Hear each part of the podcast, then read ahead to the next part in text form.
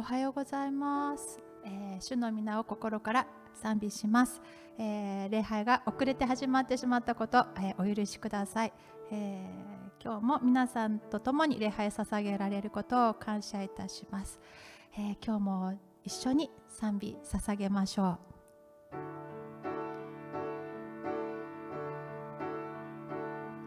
主と共に歩むその楽しさよ。主の踏みたまいし見跡をたどる。人はし人はし主にすがり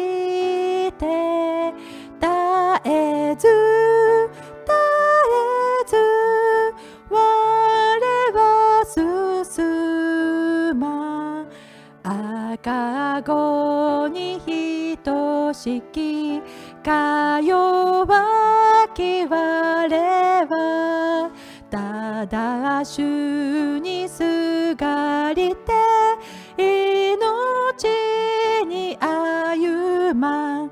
人はし人はし主にすがり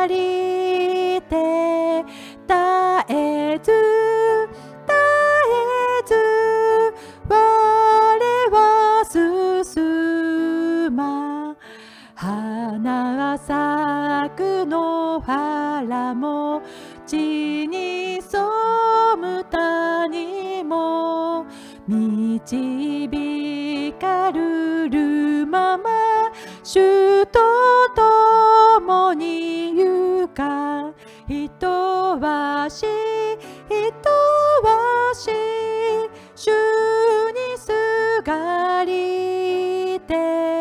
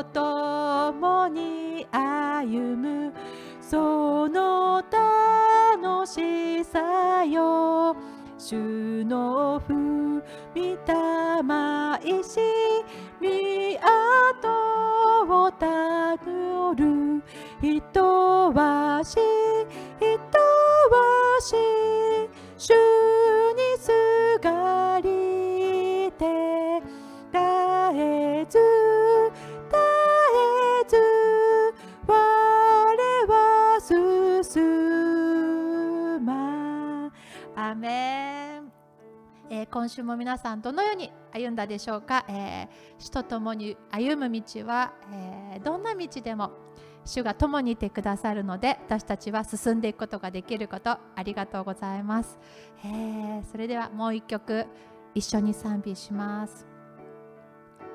何もないところから主は奇跡を起こされ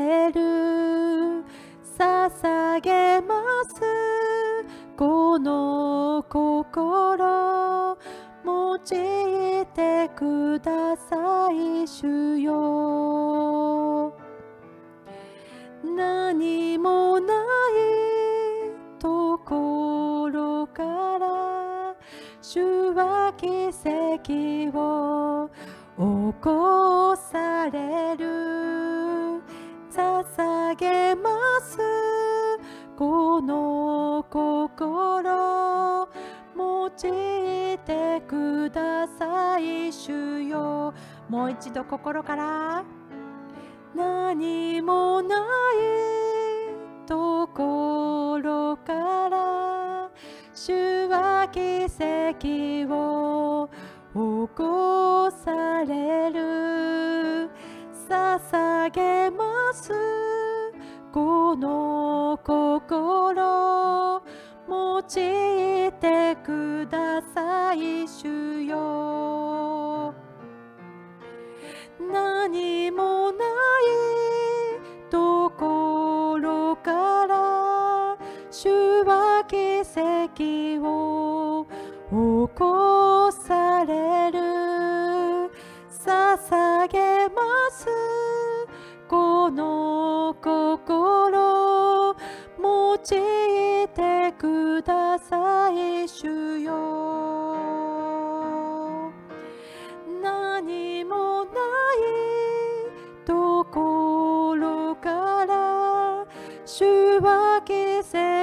を起こされる。捧げます。この心。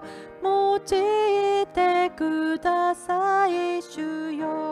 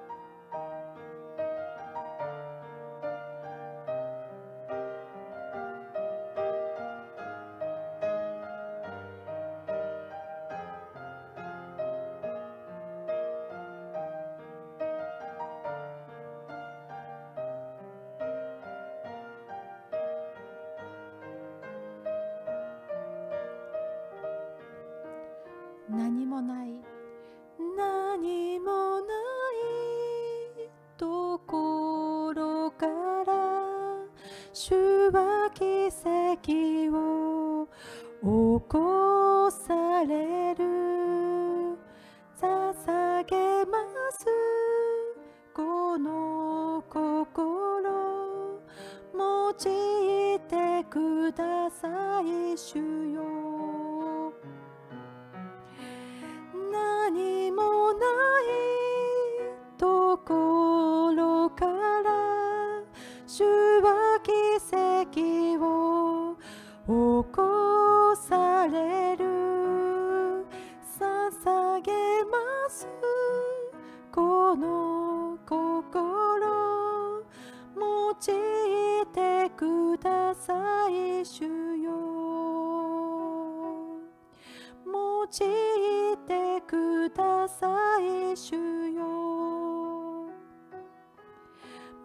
用いてください主よ。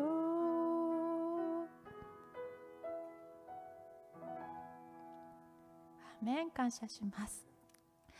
えー、と次の賛美は皆さんと一緒に歌うのは初めての賛美です、えー今日本の中でたくさんの若い方々が起こされてたくさんの賛美が本当に主の前に捧げられ生み出されていますそのことを感謝します、えー今日の賛美もそんな、えー本当に若い世代の方が主に本当に心を込めて捧げ、えーて本当にみんなみんなに YouTube を通してシェアしてくれている曲です。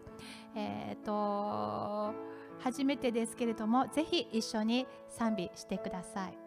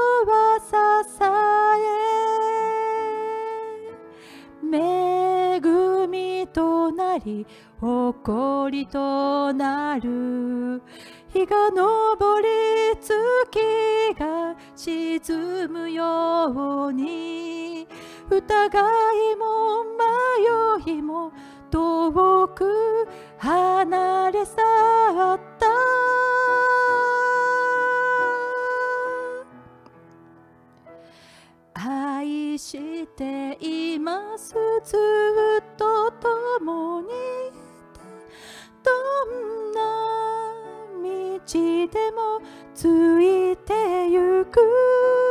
私の願いあなたの心いつの日も喜びあふれ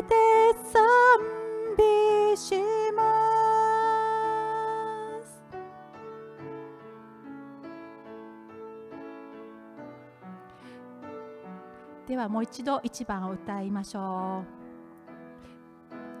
あなたの臨在私のすべてを覆い静かに深く私を慰める。あなたの大きな身腕の中抱かれて私の弱ささえ。恵みとなり誇りとなる。日が昇り月が沈むように。疑いも迷いも遠く離れ去った。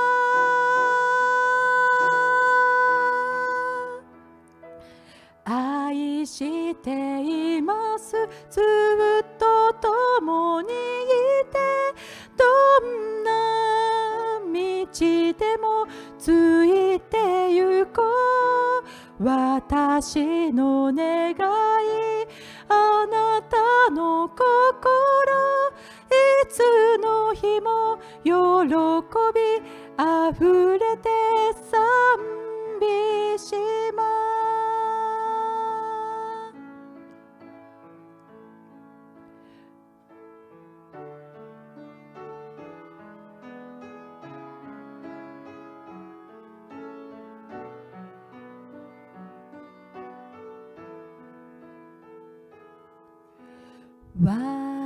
私の魂は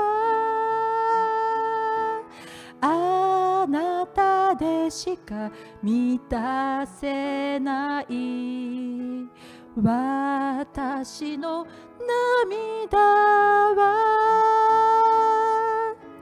あなたにしか拭えない。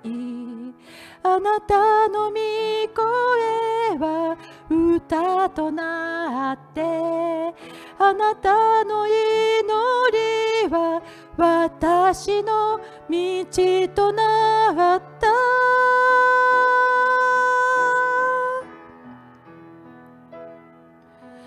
捧げます。私の心。戦いは主により勝利した。たとえ火の中終わることも揺るがない我が家は主が私を守る。捧げます。捧げます私の心。戦いは主により勝利した。たとえ火の中終わることも揺るがない。我が家は主が私を守る。愛しています。愛しています。ずっと共に道でもついてゆこう私の願いあなたの心いつの日も喜びあふれて賛美します。いつの日も喜びあふれて賛美します。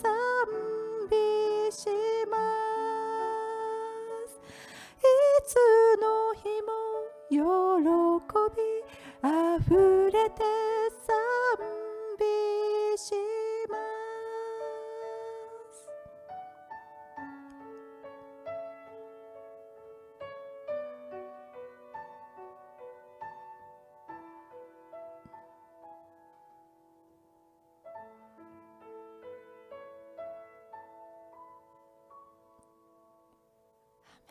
感謝します、はい、では先生メッセージよろしくお願いいたします。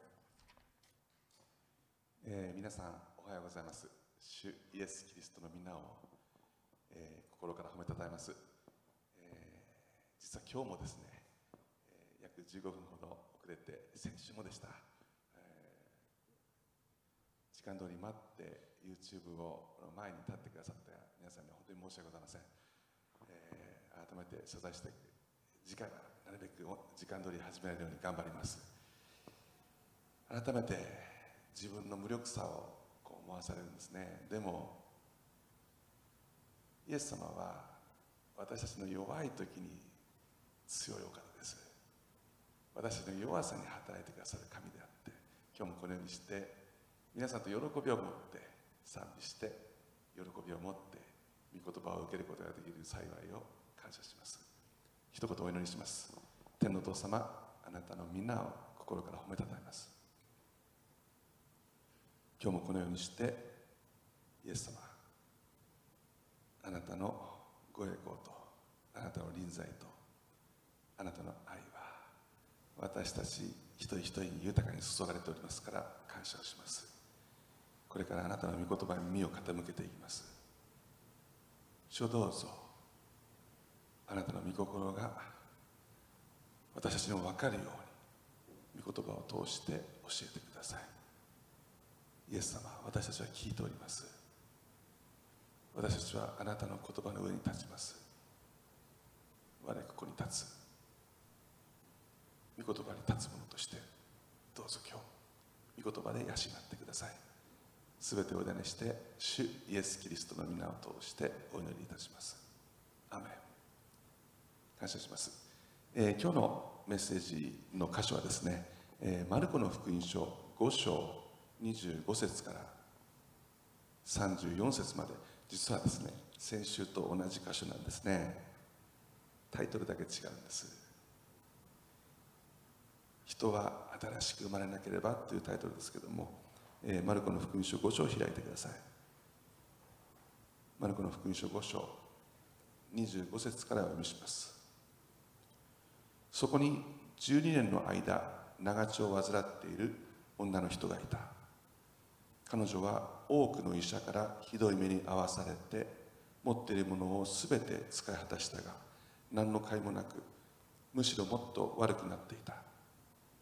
彼女はイエスのことを聞き群衆と共にやってきて後ろからイエスの衣に触れた。あの方の衣にでも触れれば私は救われる。と思っていたからである。するとすぐに血の源が乾いて病気が癒されたことを体に感じた。イエスも自分の内から力が出ていったことにすぐにすぐ気がつき群衆の中で振り向いていった。誰が私の衣に触ったのですか？すると弟子たちはイエスに言った。ご覧の通り群衆があなたに押し迫っています。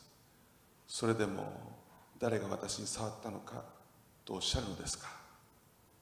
しかしイエスは周囲を見回して誰が触ったのかを知ろうとされた。彼女は自分の身に起こったことを知り恐れおののきながら進み出てイエスの前にひれ伏し真実をすべて話した。イエスは彼女に言われた。娘よあなたの信仰があなたを救ったのです。安心していきなさい。苦しむことなく健やかでいなさい。アメン。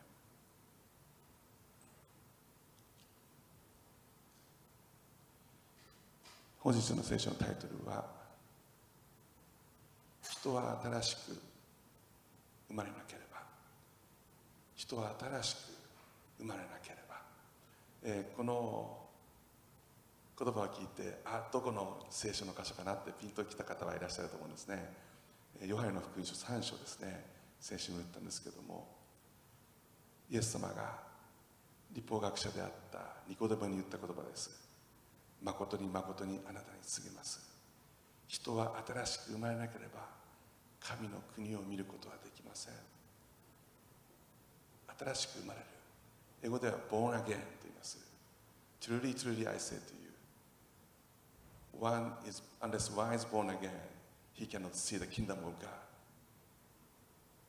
人は新しく born again 新しく生まれなければ神の御国を見ることはできません。つまり神の御国に入ることはできませんということなんですね。私が、えー聖書の中の物語の中ですごく好きな物語があるんです。それはですね生まれつき目の見えない人がいたんですね。イエスがイエス様がとその人のところを通りかかるとですねイエス様が「ダビデの子よイエス様私を憐れんでください」って言うんですね。そうすると弟子たちがイエス様に言うんです。この人が生まれつき目が見えないのはこの人の罪のゆえですか。それともこの人の両親のお父さんかお母さんの罪のゆえですか。れがユダヤ教の考え方だったんですね。すべての病気は罪から来るんだ。そして生まれつきこの人が目が見えないのはこの人の罪のためなんですか？そのゆえですか？それとも先祖ですか？両親のゆえですか？しかしイエス様の答えは明確でそしてすごい前向きな言葉でした。この人が目が見えないのこの人の罪この人の罪でもなければこの人の両親の罪のためでもありません。この人を通して神の栄光が現れるためですって言ったんです。神の栄光を表す器なんですこの人はって言ったんです。この人の目が見えないということを通して目が開かれることによって神の栄光が現れるためなんですって今日12年もの間長血を患ったつまり病気であった人々から汚れてるって言われていたその彼女の病気と私たちは相対することになります。私思ったんです。もしこの時弟子たちが同じ質問をしたとしたらイエス様この女が12年間もずっと長血を患って癒されないのはこの女の罪のためですか？それとも両親のためですか？イエス様はこう言ったはずです。この人の罪のためでもこの人の両親の罪のためでもないんです。この人を通してこの病気を通して神の栄光が現れるためですって。でもむしろこう言ったかもしれません。この人を通して神の救いの御業がされるためです今日先週と同じ箇所ですけどももっと深いところ信仰の深いところに私たち入っていきたいんです。今日も共に御言葉を味わっていきたいと思うんですね。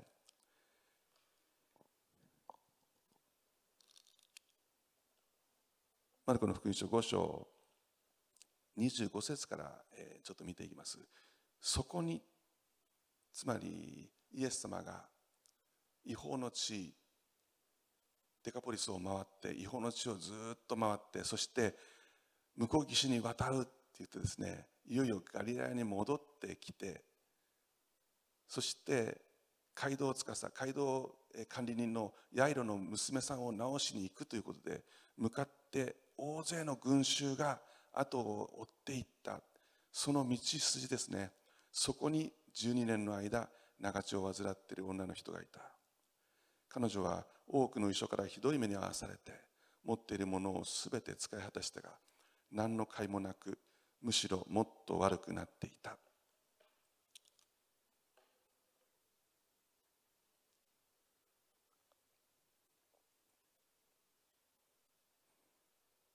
彼女の苦しみは私たちに想像はできなかったはずです。彼女は12年の間長血女性特有の病気です。血が止まらない病気です。でもそれは肉体的な苦しみだけではありません。先週あまりこのことを詳しく触れなかったんで今日は一緒に聖書を見ていきたいと思うんですね、えー、旧約聖書を開いてください。レビキ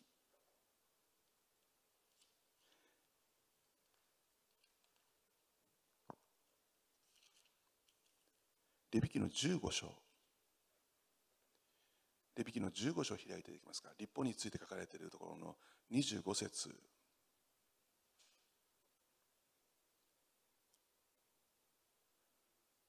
お読みします。レビキ15章25節。女に月の触りの期間ではないのに長い引かずにわたって血の漏出があるかあるいは月の触りの期間が過ぎても漏出があるならその汚れた漏出がある間間中彼女は月の触りの期間と同じように汚れる。その漏出の間は彼女の寝たとこはすべて月の触りの時のとこと同じようになる。彼女が座ったものはすべて月の触りの間の汚れのように汚れる。つまり血というのは汚れているというふうな感覚でユダヤ教では扱われてました。だからその血がずっと止まらない病気というのは彼女は汚れているって言われていたんです。この長血を患うとですね彼女が触るもの全てが汚れていると言われてるんで彼女が触ったものを触ることも汚れると言われました。ちろん彼女自身が誰かを触ることも誰かが彼女を触ることも立法違反でした。汚れているということになっちゃったんです。そしてこの長血という病気はその当時重病と言われていたツァラーと雷病と同じなので隔離されてそして自分は汚れている。自分は汚れているって外に行く時は宣言しなくちゃいけなかった病気なんです。それがどんなほどほど辛かったことか。でもそれだけじゃない。聖書に書いてあるのは彼女は何とか治そうと思ったんですよね。何とか治そうと思って一生懸命医者に行ったんです。だけど何人もの医者に行って何人ものいろんな処置をして薬も飲んでいろいろやってでもダメで治んないどころかもっと悪くなって財産全部使い果たしたって書いてあるんです。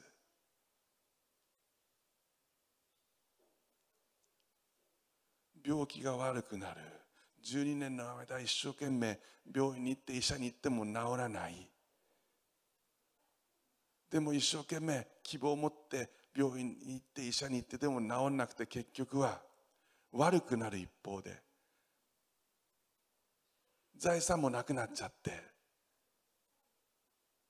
だけど人々からはあの人が汚れているって言われて自分も汚れていると言わなくてはいけなくて皆さん人から汚れているって言われることがどれほど辛いことか。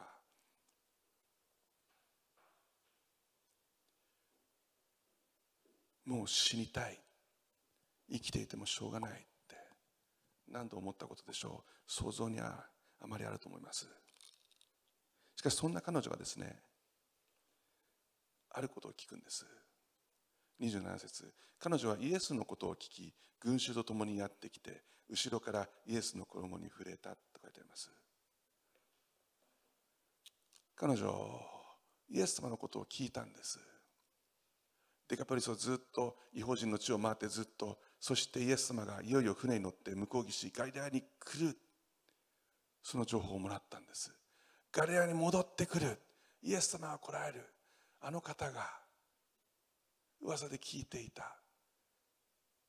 目の見えない方が目が開けられ足内の人が足が丈夫になって歩けるようになって悪霊が追い出されて病が治されて心の病がそして御言葉が語られてみんなが健やかになっていくそのような奇跡を聞いていた彼女は会いたいと思ったんです。この人だったらこの人だったら私のことを救ってくださると思ったんですね。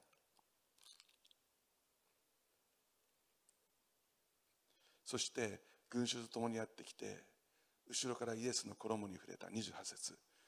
あの方の衣にでも触れれば私は救われると思っていたからである。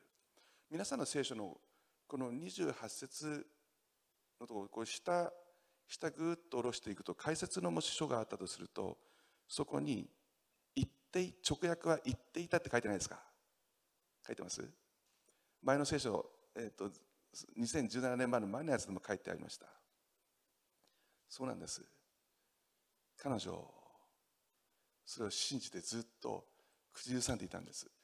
イエス様の衣にでも。でもこれは直訳は衣の房にもクリング英語ではクリームなんですけどこの房にでも触れば私は救われるってそう言っていたんです。先週のメッセージで皆さん握ってくださいって言った第一のことを覚えてますか？あなたが何を聞くか何を語るかであなたの人生が決まるって。彼女聞いたんです。イエス様が来られるって。そしてそこに希望を抱いたんです。そして言ったんです。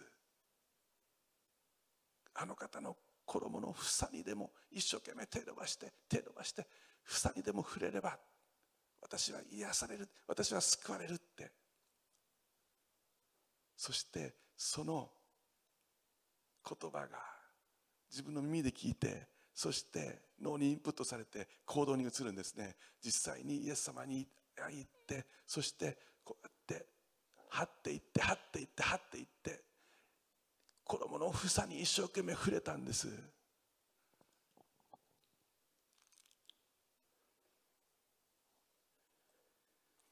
29節。するとすぐに血の源が乾いて病気が癒されたことを体に感じた。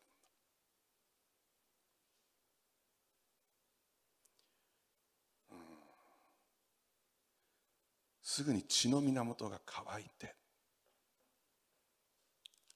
素敵な表現ですよね。血の源が乾いて。Her flow of blood is dried up って英語では言うと乾いて源が乾いて。ヨハネの福音書それとマタイの福音書を書いたマタイとヨハネ彼らはイエス様の弟子でしたからその場所にいたはずです。おそらく血の源が乾いてという表現は彼女の口から出てきた言葉だと思います。それをしっかりと残しておきました。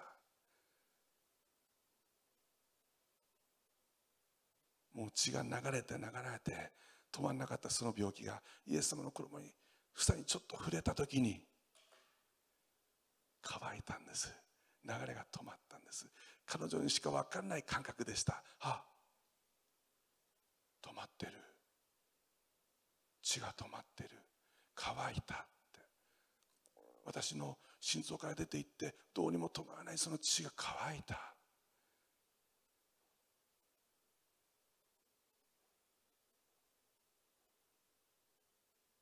その喜びがこの表現になったはずです。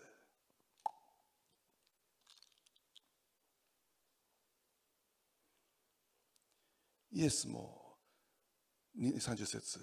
イエスも自分の内から力が出ていったことをすぐ気がつき群衆の中で振り向いて言われた。誰が私の衣に触ったのですか？皆さん何かを感じたのは彼女だけじゃなかったんです。血だめの元が乾いた。あ癒された。癒されたって。でもイエス様もその時感じたものがあったんです。互いに触れたから触れた者同士だからこそ感じたものがあったんです。人間同士だからこそ。そして神と人間だからこそ特別に感じたものがあったんです。力が抜けていったって。皆さんこの時彼女は癒されたことが分かったって書いてあります。彼女癒されたんです。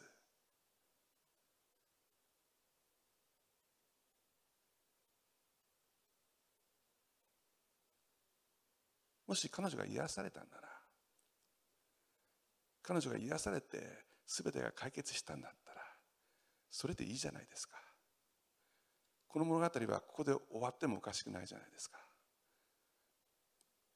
他の聖書の箇所にも癒された目が開かれた足ないの足が立った終わってる聖書の箇所あるんです。この後イエス様が最後にあなたの信仰があなたを救ったんですって書いてあります。そう言ったんですイエス様。もし彼女が一生懸命諦めないで手を伸ばして手を伸ばして手を伸ばしてそして触ったその信仰でその信仰を見てイエス様が素晴らしい信仰だ。あなたは諦めなかった。手を伸ばした。その信仰があなたを癒したんですっていうことだったらもうこれで終わっていいはずですよ。そうじゃないですか。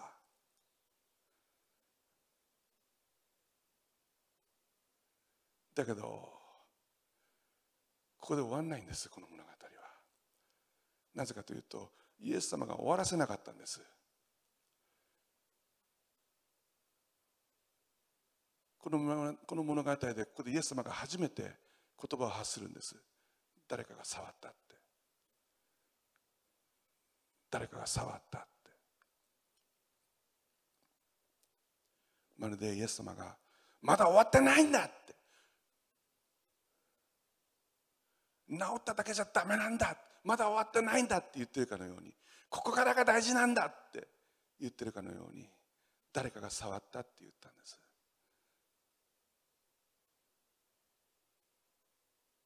でもその誰かが私触ったんだという言葉は弟子たちにとっては滑稽な言葉でした。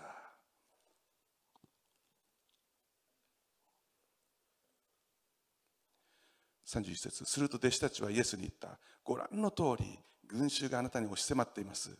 それでも誰が私に触ったのかとおっしゃるのですか。この言葉はルカの福音書によるとシモン・ペテロが言ったそうです。ペテロが イエスイエス様。イエス様。何をとんちんかなこと言ってんですか。これだけの人がいてこれだけの人がもう押しくらまんじゅうのように押し合っていて押し迫っていてみんな触れてるじゃないですか。みんな手を伸ばしてるじゃないですか。みんなどこかしら触れてるじゃないですかあなたに。なのにあなたは誰が触ったって言ってるんですか。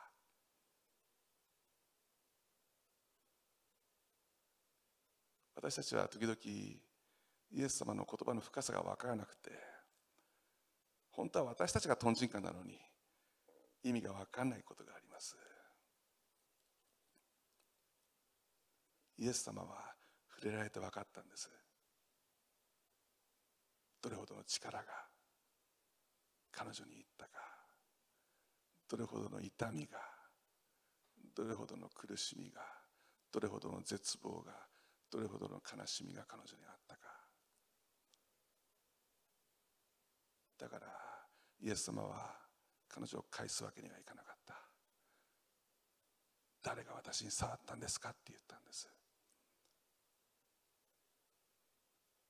イエス様にはどうしてもしたいことがあったんです。それは彼女を全く新しい人に全く新しい人に作り変えたかったんです。人は新しくならなければ神の国を見ることはできません。そう書いているように。彼女を全く新しい人に。そのためには彼女のすべての苦しみを彼女のすべての悲しみを彼女があったすべての皆さんすべてのすべてです。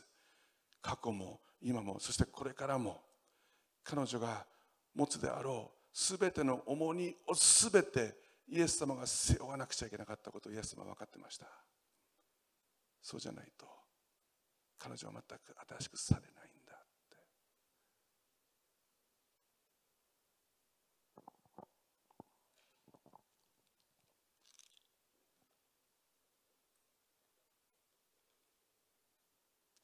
32節。しかしイエス様は周囲を見回して誰が触ったのかを知ろうとされた。イエス様は分かっていたはずです。誰が触ったか。でもイエス様は探したんです。待ってたんです。彼女のことを。33節。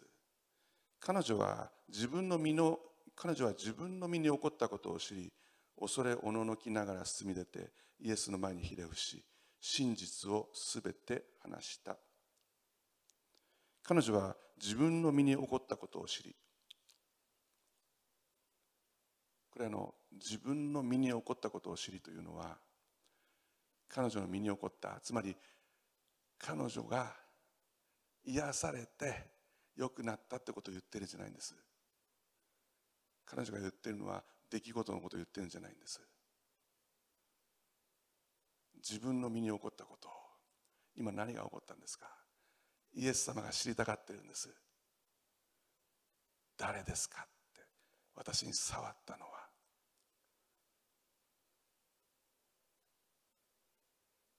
彼女は他の聖書の箇所ではもう逃げられないもう隠し通せないって書いてあります。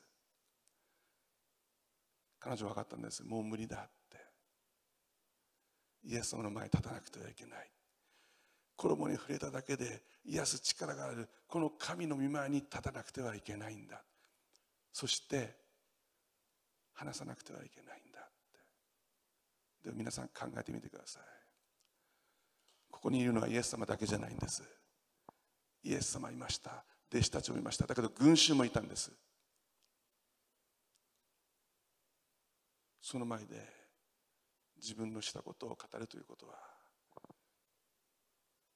自分が群衆に紛れて隠れて分かんないようにして群衆と共にイエス様に近づいたことも言わなくてはいけません。立法の中では絶対にやってはいけない罪です。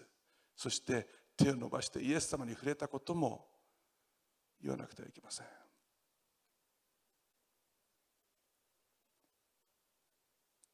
群衆は当然怒り出します。立法では石打ちにしていいつまり殺していい刑です。だから彼女は恐れたんです。震えながらって。神の前に立つ恐れと。裁かれる恐れと。そして群衆への恐れと。全ての恐れがあったはずです。恐れをのきながら進み出てイエスの前にひれ伏して真実を全て話したと書いてあります。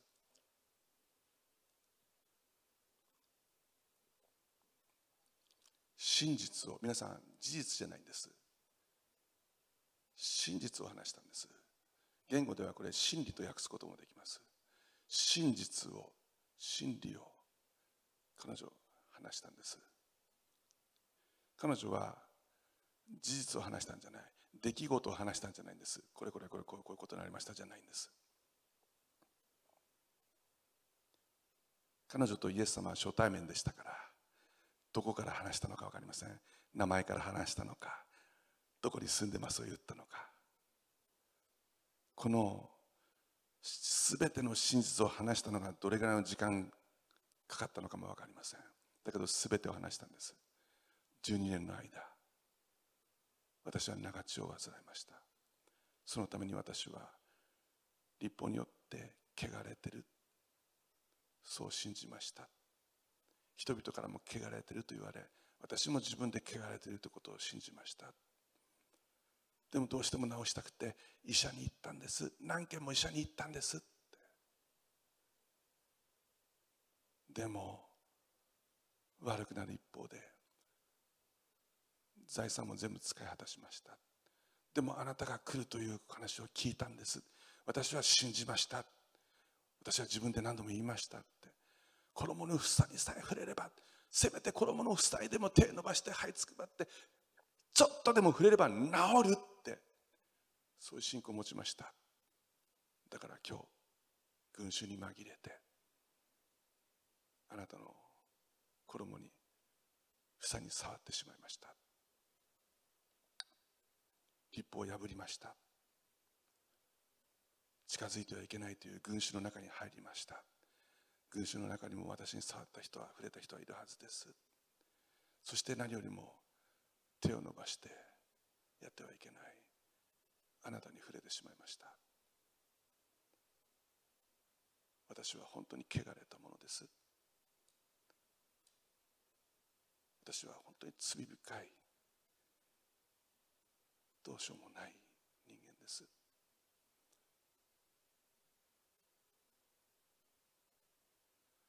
私は本当に哀れです。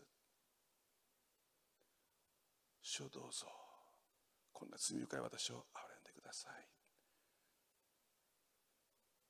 これが真実です皆さん。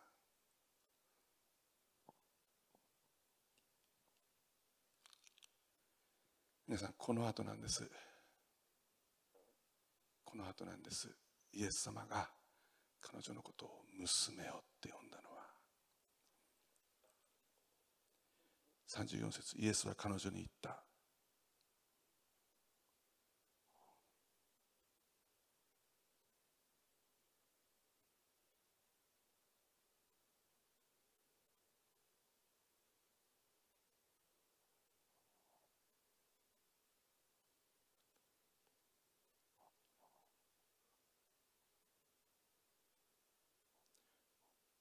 娘よって。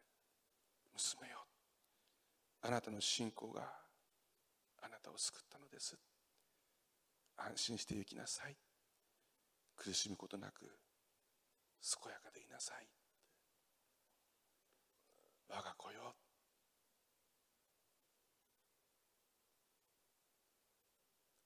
あなたは救われたんだって言ったんです。あなたの罪を許されたんだって言ったんです。それはイエス様にしか言えない言葉です。なぜなら彼女が全ての重荷をイエス様の前に下ろしたからです。イエス様は彼女の重荷を全部引き取って全部背負って全部背負って十字架にかかって死んでよみがえることを分かっていたからです。あなたの罪許されましたって。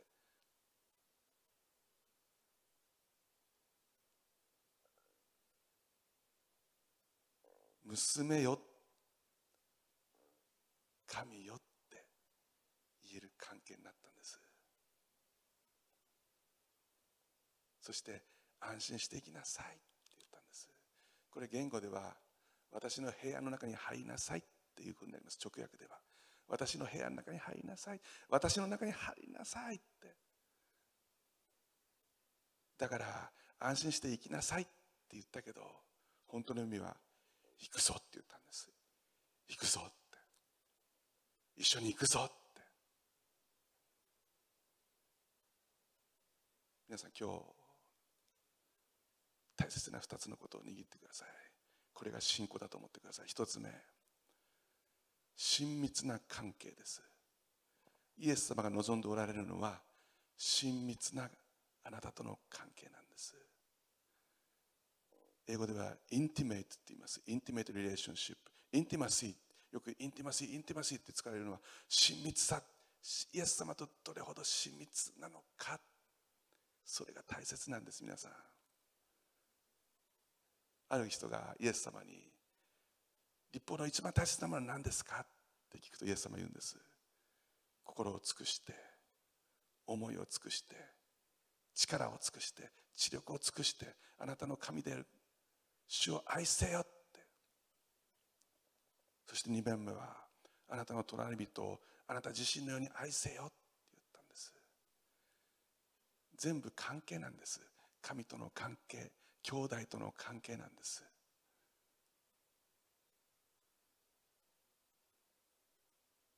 イエス様は彼女のことを呼び止めました。誰かが私に触ったって。後ろから手を伸ばしてそして触ってそれで治ればそれで終わりじゃないんです皆さん。病気が治ればそれで終わりじゃないんです。ちょっと話変わってずれちゃうんですけど皆さんあの犯罪率って知ってます？犯罪率。あの法律で触れるような罪を犯すと前科がつきますよね刑務所に入って。日本のですね犯罪率つまり、えっと、人口の総数に対してどれぐらいその前科前科者っていうかまあ前科がついちゃった人がいるのかっていうのはですね2.1何パーセントだそうです。つまり260万人約260万人の人が法律に触れる罪を犯して、えー、刑務所に入って出てきた方なんですね。260万人って皆さん思います？うわ多いなと思われますか？実はこれアジアでは低い方なんですね、えー、オーストラリアでは7%を優に超えてるんです。アメリカもそうです。欧米諸国はみんなもっと高いんですね。でも問題は再犯率です。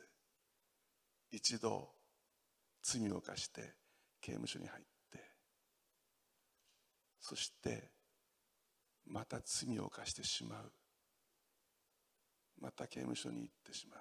つまり前科一般で終わらない確率は48%だそうです。つまり2人に1人は立ち直ることに失敗しちゃうんです。なぜか皆さんも分かるはずです。世間はそんな優しくないからです。冷たいからです。よし頑張ろうって思っても雇ってくれなかったり人の冷たい目があったり彼女もきっとそうだったはずです。イエス様に癒されてよし新しくなった私の人生新しいって言ったとしても世間はあの人は長血を患っていた。12年も長血を患っていた。あの人は汚れた人汚れていた人なのよ。今だって分かんないわよ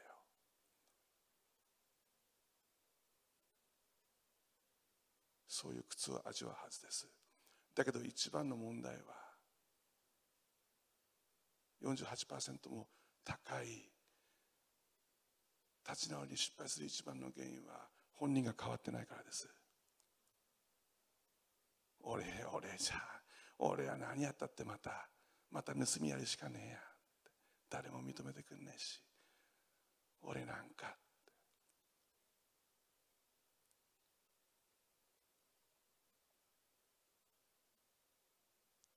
でもそれが変えるのはイエス様との関係なんです。神との関係が人を変えていきます。皆さんイエス様と深い関係を持ってますか？イエス様から後ろから近づいて衣に触ってああ治った治った。またまた何か問題あったらまた来るからそんな関係になってませんか？イエス様はそんな関係望んじゃいないですよ。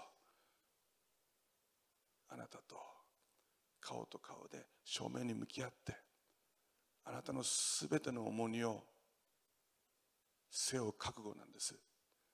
あなたはちゃんとイエス様号にしっかり乗ってますか？片足を踏み入れてそのままもう一個は港に足をのの残したままずっとそうやって立ってないですか？いずれ沈みますよ。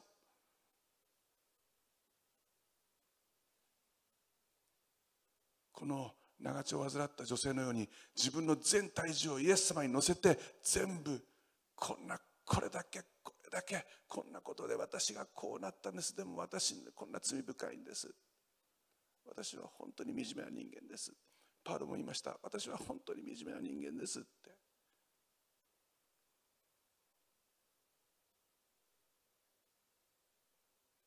そんな彼女だからイエス様は言ったんです。娘よって皆さんお願いだから後ろから子供を触って帰らないでください。イエス様に全ての全てを預けてください。全体重を乗せてください。そういうお付き合いをしてください。イエス様それを待ってます。その時初めて救いが来ます。二つ目。人は新しくされなければです。じゃあどうやったら？その言葉の箇所を一緒に見ていきたいと思います。ヨハネの福音書3章を開いてください。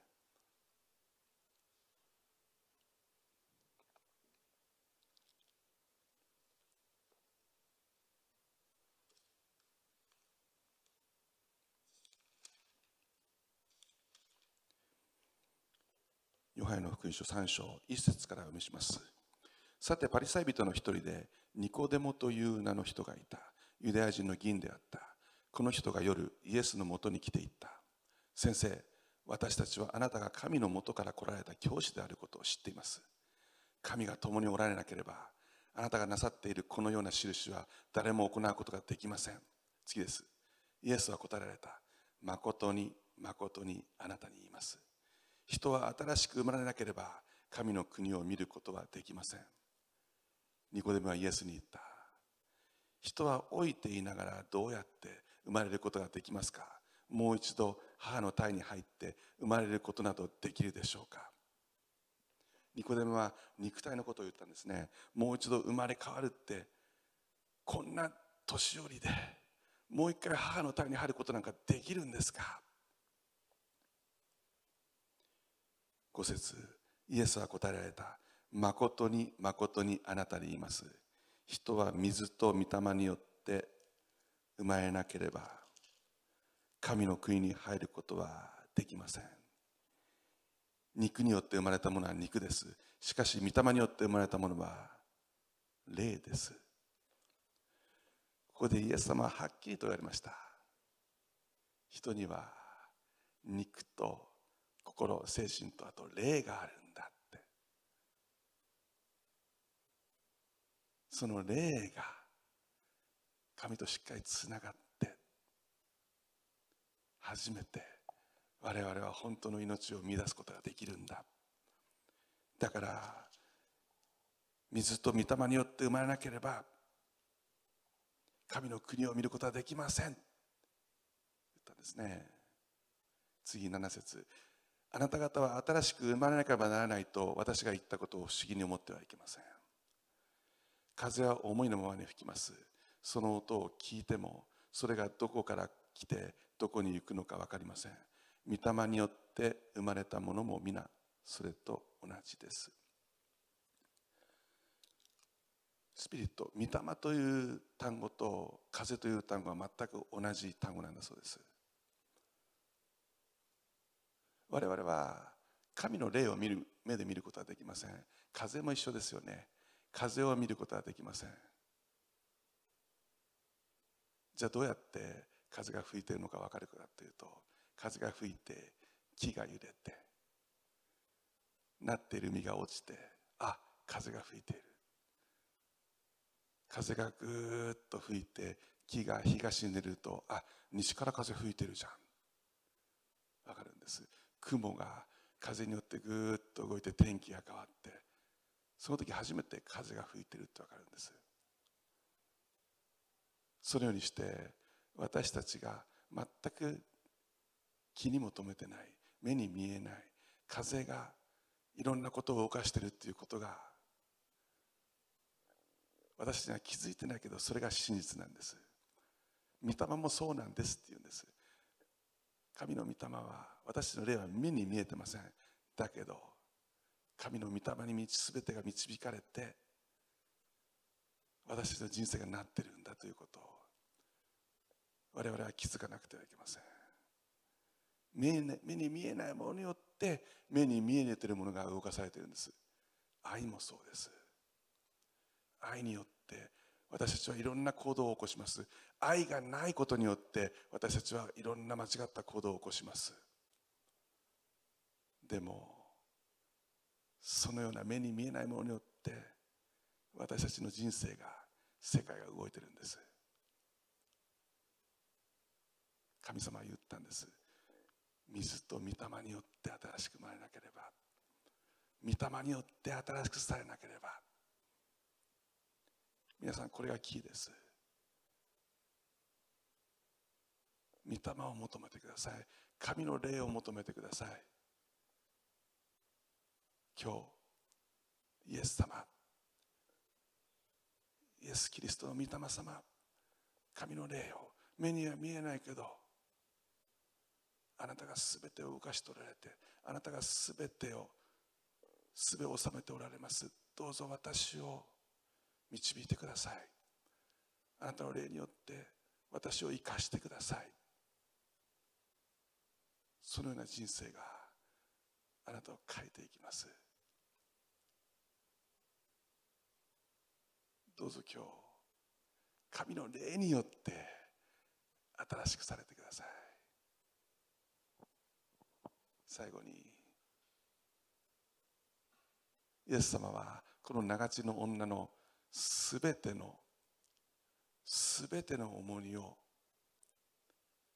追われて十字架について死んでくださいました。すべての重荷というのは過去もそうです。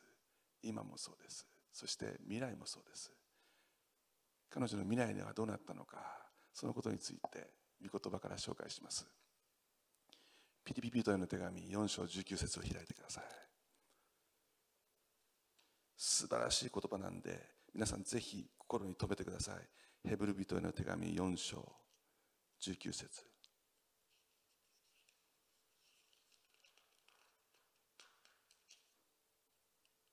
あ、え、ピリピリと、私ヘブルって言った？ピリピリと、ごめんなさい、ピリピリとへの手紙でした。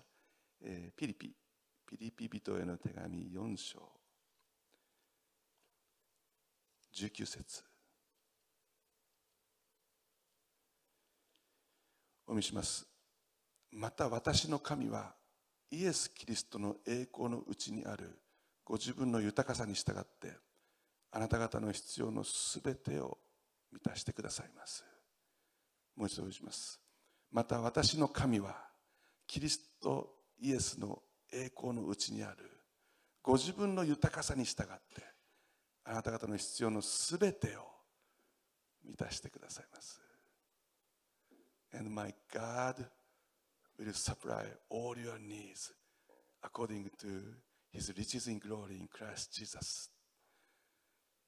栄光の豊かさに従ってあなたの必要のすべてを満たしてくださると言いました。それが神の約束です。彼女はもう財産全部すべて使い果たしちゃいました。でも神は言ったんです。心配ないぞと。私の栄光の豊かさによってあなたのすべての必要全部満たすって。これが神様の約束です皆さん。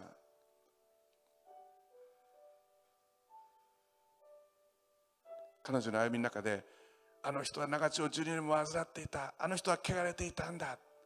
あの人はもう大丈夫って言ったって分かるのかい。でもイエス様は言ったんです。あなた大丈夫って。我が娘よって。そしてあなたが我が神よって言ったその私の神がイエス・キリストにあって栄光の富を持ってあなたのすべての必要を満たすんだこんな約束ありますか皆さん。私進学校で言われました。牧師になると牧師は結構私は結構貧乏で貧乏でって口が裂けても絶対そんなこと言うなって。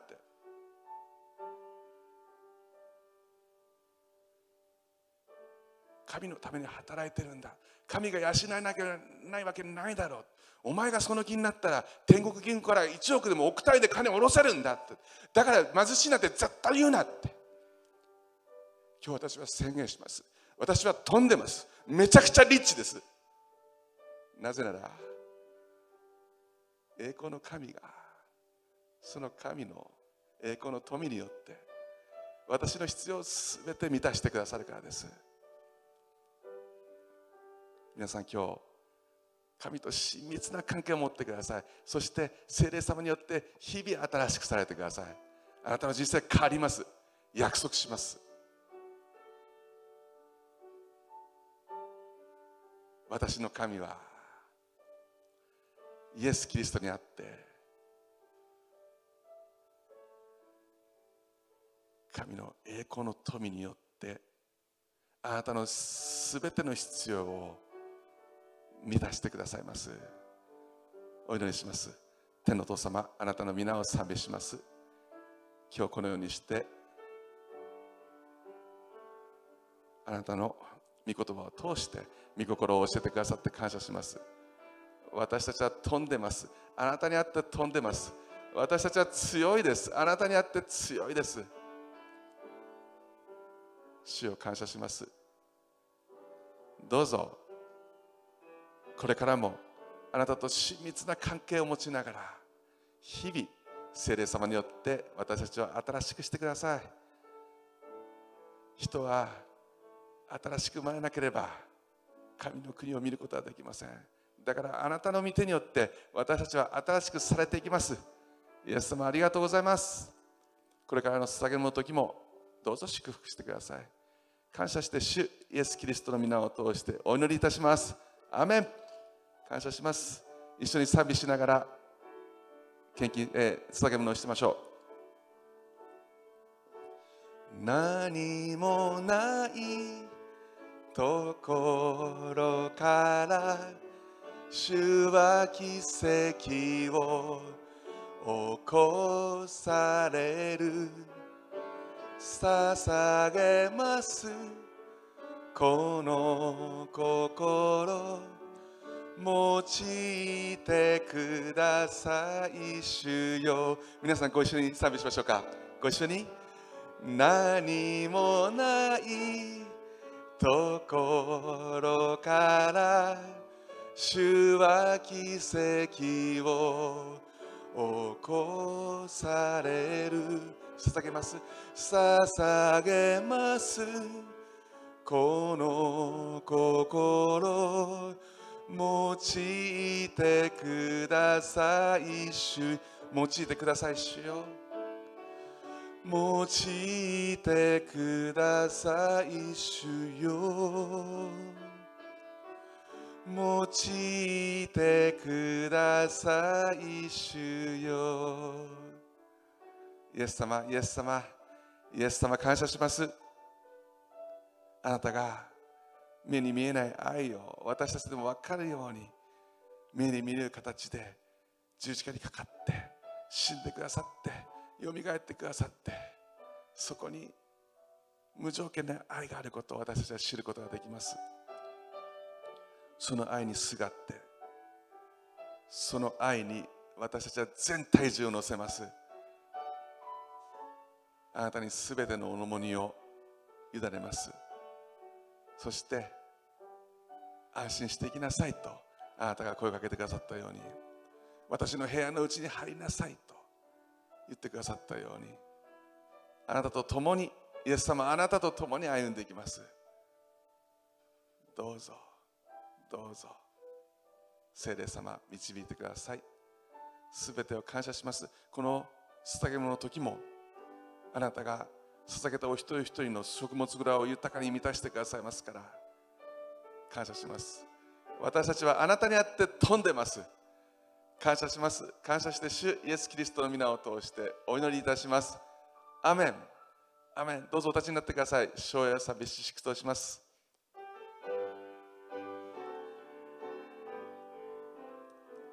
父御子御霊の大神にとこしえ変わらず見栄えあれ。見栄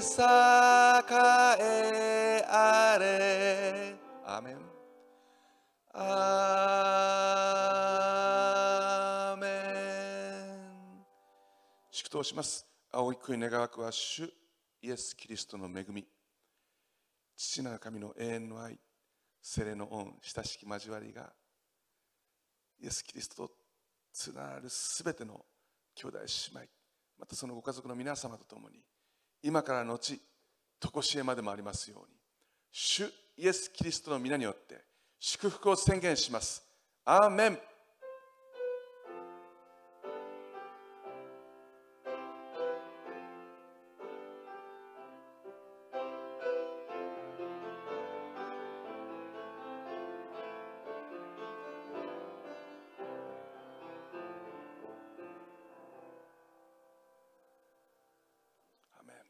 うぞお座りになってください、えーありがとうございました。今日はちょっと スタートが遅かったんでちょっと伸びちゃいましたね。申し訳ありません、えーでもこのようにして、えーお付き合いいただきましたことを感謝します。皆さんもうちょっと20日で緊急事態宣言が解除になることを信じてその次の週には27日ですか。集まりましょう皆さん。ここで皆さんと一緒に高らかに賛美して御言葉を扱ってそして捧げ物をして共にイエス様の祝福を受けましょう。もうもうちょっとです。もうちょっと忍耐ください。皆様の上にイエス様の素晴らしい祝福がございますように感謝します。また来週お目にかかりましょう。ごきげんよう。失礼します。ありがとうございました。